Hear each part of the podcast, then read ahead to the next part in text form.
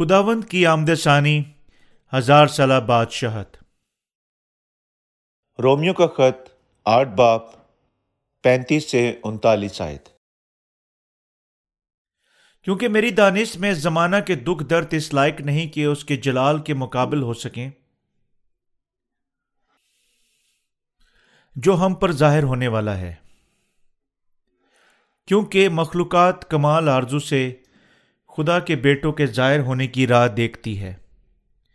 اس لیے کہ مخلوقات بوتلات کے اختیار میں کر دی گئی تھیں۔ نہ اپنی خوشی سے بلکہ اس کے باعث سے جس نے اس کو اس امید پر بوتلات کے اختیار میں کر دیا کہ مخلوقات بھی فنا کے قبضہ سے چھوٹ کر خدا کے فرزندوں کے جلال کی آزادی میں داخل ہو جائے گی۔ کیونکہ ہم کو معلوم ہے کہ ساری مخلوقات مل کر اب تک کراتی ہیں اور وہ درد ذہ میں پڑی تڑپتی ہیں۔ اور نہ فقط وہی بلکہ ہم بھی جنہیں روح کے پہلے پھل ملے ہیں۔ آپ اپنے باطن میں کراتے ہیں اور لے پالگ ہونے یعنی اپنے بدن کی مخلصی کی راہ دیکھتے ہیں۔ چنانچہ ہمیں امید کے وسیلہ سے نجات ملی، مگر جس چیز کی امید ہے، جب وہ نظر آ جائے تو پھر امید کیسی؟ کیونکہ جو چیز کوئی دیکھ رہا ہے، اس کی امید کیا کرے گا؟ لیکن جس چیز کو نہیں دیکھتے، اگر ہم اس کی امید کریں، تو صبر سے اس کی راہ دیکھتے ہیں۔ وہ جو راست باز ہیں، خدا کی راست بازی پر ایمان رکھنے کی وسیلہ سے آسمان کا جلال حاصل کر چکے ہیں۔ اس وجہ سے وہ یسو کی پانی اور روح کی خوشخبری کے ساتھ تمام لوگوں کو آسمان کے جلال کے ساتھ ملوث کرنے کے لیے دکھ اٹھاتے ہیں۔ ایماندار اپنے آپ کو خدا کی راست بازی کی خوشخبری کے لیے فف کرتے ہیں۔ زمین پر دکھ اٹھاتے ہیں، کیونکہ مسیح کے دکھوں میں حصہ لینا جلالی اور راست بازی ہے۔ کیا خدا کے لیے دکھ اٹھانا ہمارے لیے قابل عزت نہیں ہے؟ جس کی ہم گہرائی سے عزت اور تعظیم کرتے ہیں۔ یہ یقیناً ہے، یہ ایک جلالی دکھ ہے۔ یہ ہے کیوں وہ جو خدا کی راست بازی پر ایمان رکھتے ہیں، اس کی راست بازی کے لیے دکھ اٹھاتے ہیں۔ اب آپ کس کے لیے دکھ اٹھا رہے ہیں؟ کیا آپ دنیا کے لیے اور اپنے جسم کے لیے دکھ اٹھا رہے ہیں؟ دنیا کے دکھ برداشت کرنا آپ کی جان کے لیے کس فائدے کا ہوگا؟ خدا کی راست بازی کے لیے دکھ اٹھائیں اور اس پر ایمان رکھیں، تب خدا کا جلال آپ پر ہوگا۔ میراث جس کے ساتھ ہم مستقبل میں برکتی یافتہ ہوں گے۔ آئے ہم وراثت کے بارے میں سوچیں جو ہم حاصل کریں گے۔ وراثت جو ہم آسمان پر حاصل کریں گے، نیا آسمان اور نئی زمین میں یسو کے ساتھ بادشاہی کرنے کا اجر ہے۔ جلال جو ہم ہزار سالہ بادشاہت اور خدا کی ابدی بادشاہت میں حاصل کریں گے، اتنا عظیم ہے کہ ناپاک نہیں جا سکتا۔ صرف نئے سرے سے پیدا شدہ ایمان دار بذات خود جان سکتے ہیں اور یہ جلال حاصل کریں گے جو ان کا انتظار کرتا ہے۔ ناقابل موضوعانہ جلال۔ کیونکہ میری دانش میں زمانہ کے دکھ درد اس لائق نہیں کہ اس جلال کے مقابل ہو سکیں جو ہم پر ظاہر ہونے والا ہے۔ رومیو کا خط آٹھ باپ اس کی اٹھارہ آئے تھے موجودہ وقت کی ان تکلیف جو ایمانداروں نے حاصل کی جلال کے مقابلہ میں، پالوس نے کہا کہ ان کا جلال ان کے باوجود دکھوں سے کہیں زیادہ بڑھ بڑھ جائے گا۔ یہ حتمی طور پر سچ ہے۔ جلال جو ہمارا انتظار کرتا ہے دکھوں سے کہیں زیادہ یقینا نظیم ہے جو اب ہم برداشت کرتے ہیں۔ مخلوق کی شدید ترین امید۔ کیونکہ مخلوقات کمال آرزو سے خدا کے بیٹوں کے ظاہر ہونے کی راہ دیکھتی ہے، اس لیے مخلوقات بوتلات کے اختیار میں کر دی گئی تھی۔ نہ اپنی خوشی سے، بلکہ اس کے باعث سے۔ جس نے اس کو اس امید پر بوتلات کے اختیار میں کر دیا کہ مخلوقات بھی فنا کے قبضہ سے چھوٹ کر خدا کے فرزندوں کے جلال کی آزادی میں داخل ہو جائے گی۔ رومیو کا خط آٹھ باپ اس کی انیس سے اکیس آئے خدا کی ساری مخلوق گناہ سے بری، برائی سے آزاد ہونے کی خواہش رکھتی ہے۔ آزاد ہونے کے لیے خدا کی بادشاہت کو یقیناً اس زمین پر قائم ہونا چاہیے۔ یہ مخلوقات بھی خدا کے بیٹوں کے ظاہر، بیٹوں کے ہزار سالہ بادشاہت کے مالک ہونے کا انتظار کرتی ہے۔ اس طرح ساری مخلوقات اس دن کا انتظار کرتی ہے جب خدا کے بیٹے اس کے ساتھ خدا کے جلال میں ملوث ہو کر خدا کی آنے والی بادشاہت کے لیے بادشاہی کریں گے۔ اپنے بدن کی مخلصی کا انتظار کرنا۔ کیونکہ ہم کو معلوم ہے کہ ساری مخلوقات مل کر اب تک کراہتی اور درد ذیب میں پڑی تڑپتی ہیں۔ اور نہ فقط وہی بلکہ ہم بھی جنہیں روح کے پہلے پھل ملے ہیں، آپ اپنے باطن میں کراتے ہیں اور لے ہونے یعنی اپنے بدن کی مخلصی کی راہ دیکھتے ہیں۔ چنانچہ ہم امید کے وسیلہ سے نجات ملی۔ مگر جس چیز کی امید ہے جب وہ نظر آ جائے، تو پھر امید کیسی؟ کیونکہ جو چیز کوئی دیکھ رہا ہے، اس کی امید کیا کرے گا؟ لیکن جس چیز کو نہیں دیکھتے، اگر ہم اس کی امید کریں، تو صبر سے اس کی راہ دیکھتے ہیں۔ رومیو کا خط آٹھ، باپ، اس کی بائیس سے پچیس آئے وہ جو خدا کی راست بازی کی خوشخبری پر ایمان رکھتے ہیں، اپنے گناہوں سے نجات یافتہ ہیں۔ وہ خدا کی بادشاہت کا، اس دن کا جب وہ آئے گا اپنی تمام دکھوں کے وسیلہ سے صبر کے ساتھ انتظار کرتے ہیں۔ وہ خوشخبری کے لیے مسلسل دکھ اٹھاتے ہیں اور دکھوں کے وسیلہ سے خدا کی بادشاہت کے لیے ان کی امید حتیٰ کہ زیادہ شدید بن جاتی ہے۔ یہ ان کے لیے صرف فطرتی بات ہے اور اس قسم کی امید کا انتظار نہیں کرتے جو جسم کی آنکھوں کے ذریعے سے دیکھی جاتی ہے، بلکہ اس کی بجائے خدا کی بادشاہت جو نہیں دیکھی جا سکتی اور ان کی اپنی ذاتی تبدیلی کا انتظار کرتے ہیں۔ لوگ اور آج کی دنیا کی ساری دوسری چیزیں ناقابل بیان تھکی ہوئی زندگی گزارتے ہیں۔ جو ہی وقت گزر جا گزر جاتا ہے، دنیا تبدیل ہوتی جاتی ہے اور جو ہی ٹیکنالوجی اور تہذیب بڑھتی ہے، لوگوں کے مستقبل کی امیدیں ان کے دلوں میں بڑھ جاتی ہیں۔ وہ مستقبل میں زمین پر جنت کو دیکھنے کی امید کرتے ہیں۔ اور اب تک بے چین، پریشان، خوش خواہش مند ہو جاتے ہیں۔ حیران ہوتے ہوئے کیوں یہ عمل؟ تمام ترقی کے باوجود اتنا لمبا ہوتا جاتا ہے۔ کمپیوٹر، گاڑیاں، دوسری ٹیکنالوجی، سائنسی ترقی جاری ہے۔ مگر یہ زیادہ سے زیادہ لوگوں کو ہنسی سنانے کے لیے مشکل ہوگا۔ کیا انسانیت کے مستقبل کی کوئی امید ہے؟ جو اب ایک بدقسمت نہ ہے۔ مکاشفہ کے کلام کے مطابق اسی طرح سائنسدانوں کی رائے کے مطابق پانی کی کمی کے باعث تباہیاں، اوزون کی طے کی تباہی، خشک سالی جنگلات کی آگ میں، جو بہت سارے لوگوں کو پیاس اور گرمی سے مرنے کی طرف لے جائے گی، ہمارا انتظار کرتی ہے۔ کیا آپ اپنے دل میں ان تمام تباہیوں کا ہمارے انتظار کرتے ہوئے محسوس کر سکتے ہیں؟ کیا ہم خوشگوار دنیا میں رہ رہے ہیں؟ یا بعض طریقوں سے خوشگوار نظر آ سکتی ہے؟ کیا یہ ہے جو پیسوں کے ساتھ نہیں خریدا جا سکتا۔ لیکن ہمیں صاف پانی اور صحت مند ماحول کی ضرورت ہے۔ مگر اوزون کی طے خطرناک شعاؤں کے ماحول میں چھیدنے کی اجازت دیتے ہوئے، جبکہ الیکٹرو وائلٹ شعائیں پودوں کو سکھانے کا سبب بنتے ہوئے لوگوں کے دلوں کو سخت کرتے ہوئے تباہ ہو رہی ہے۔ لوگ تیزی سے پریشان ہوتے ہیں۔ اس دنیا کے ساتھ کیا ہوگا؟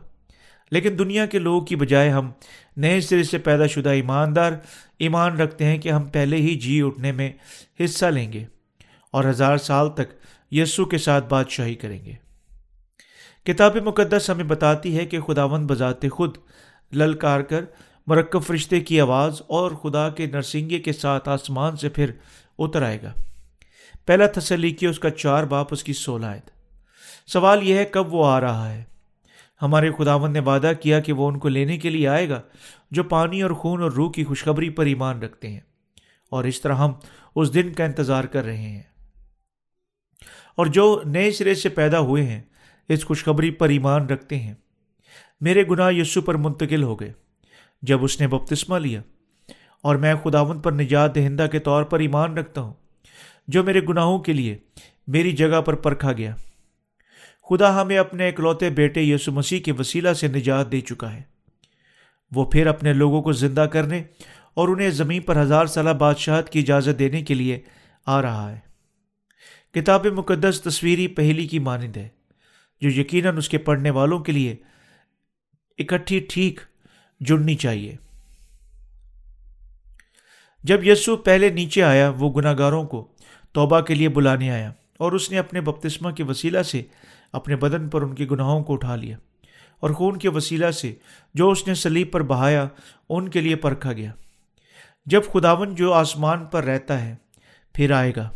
وہ ان سب کو ان کے سات ہزار سال تک بادشاہی کرنے کے لیے زندہ کرے گا، جو خدا کی بادشاہی راست بازی پر ایمان رکھتے ہیں۔ ہزار سالہ بادشاہت۔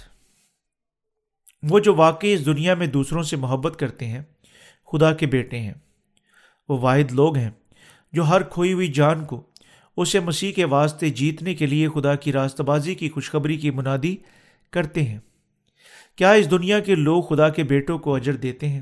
نہیں۔ تب کون اجر دیتا ہے؟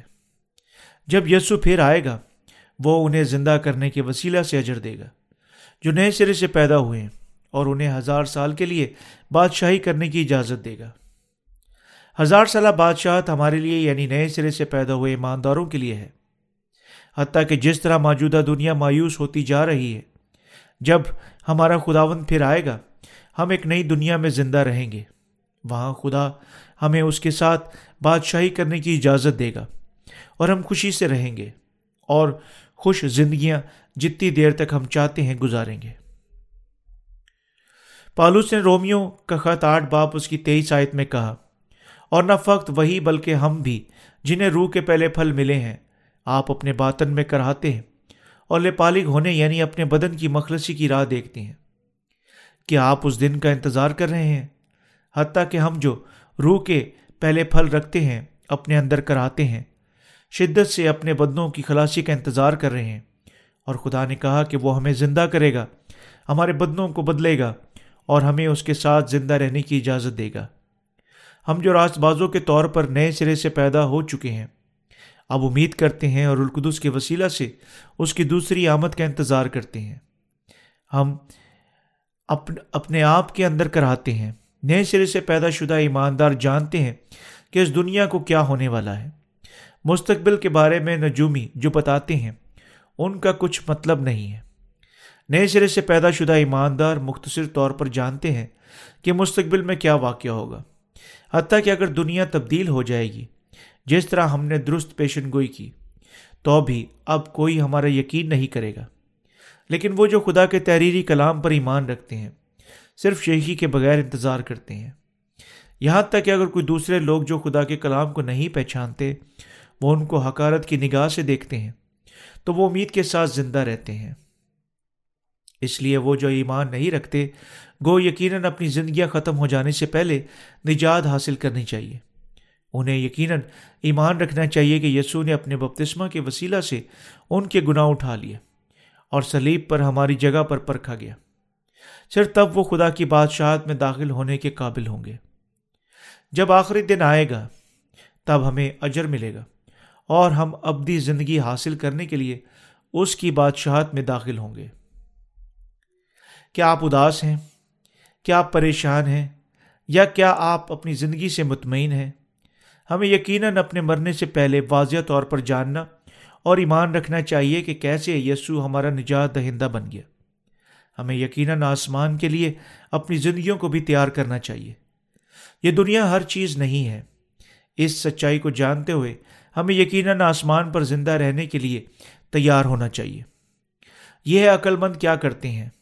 کیا آپ دن بدن خوشی سے زندہ رہتے ہیں؟ اگر ایسا ہے، آپ بے وقوف شخص ہیں۔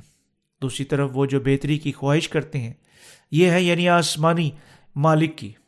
اور اپنے خوابوں کی اس میں داخل ہونے کے وسیلہ سے سچ بنانے کی تیاری کرتے ہیں۔ عقل مند ہیں، جو واقعی چٹان پر اپنا گھر تعمیر کرتے ہیں۔ ہزار سالہ بادشاہت میں، خدا نے ہمیں اپنی ذاتی شبی پر بنایا۔ اور چاہا ہم اس کے ساتھ ہمیشہ زندہ رہیں۔ اس وجہ سے خدا اس زمین پر آیا، اپنا بپتسمہ حاصل کیا، ہمیں ہمارے تمام گناہوں سے چھڑانے کے لیے اپنا خون بہا دیا۔ وہ جو خدا کی راست بازی پر ایمان رکھتے ہیں، خداوند کے ساتھ زندہ رہتے ہیں۔ خداوند انہیں اس کا اجر دے گا۔ ہمارا خداوند ہماری آنکھوں سے آنسو پہنچ دے گا اور ہمیں ساری مصیبتوں اور تنہائی کا اجر دے گا، جو ہم دکھ سے اٹھا چکے ہیں۔ خدا تمام چیزوں کو نیا کرے گا۔ وہ ایک نئی دنیا کو آنے کی اجازت دے گا۔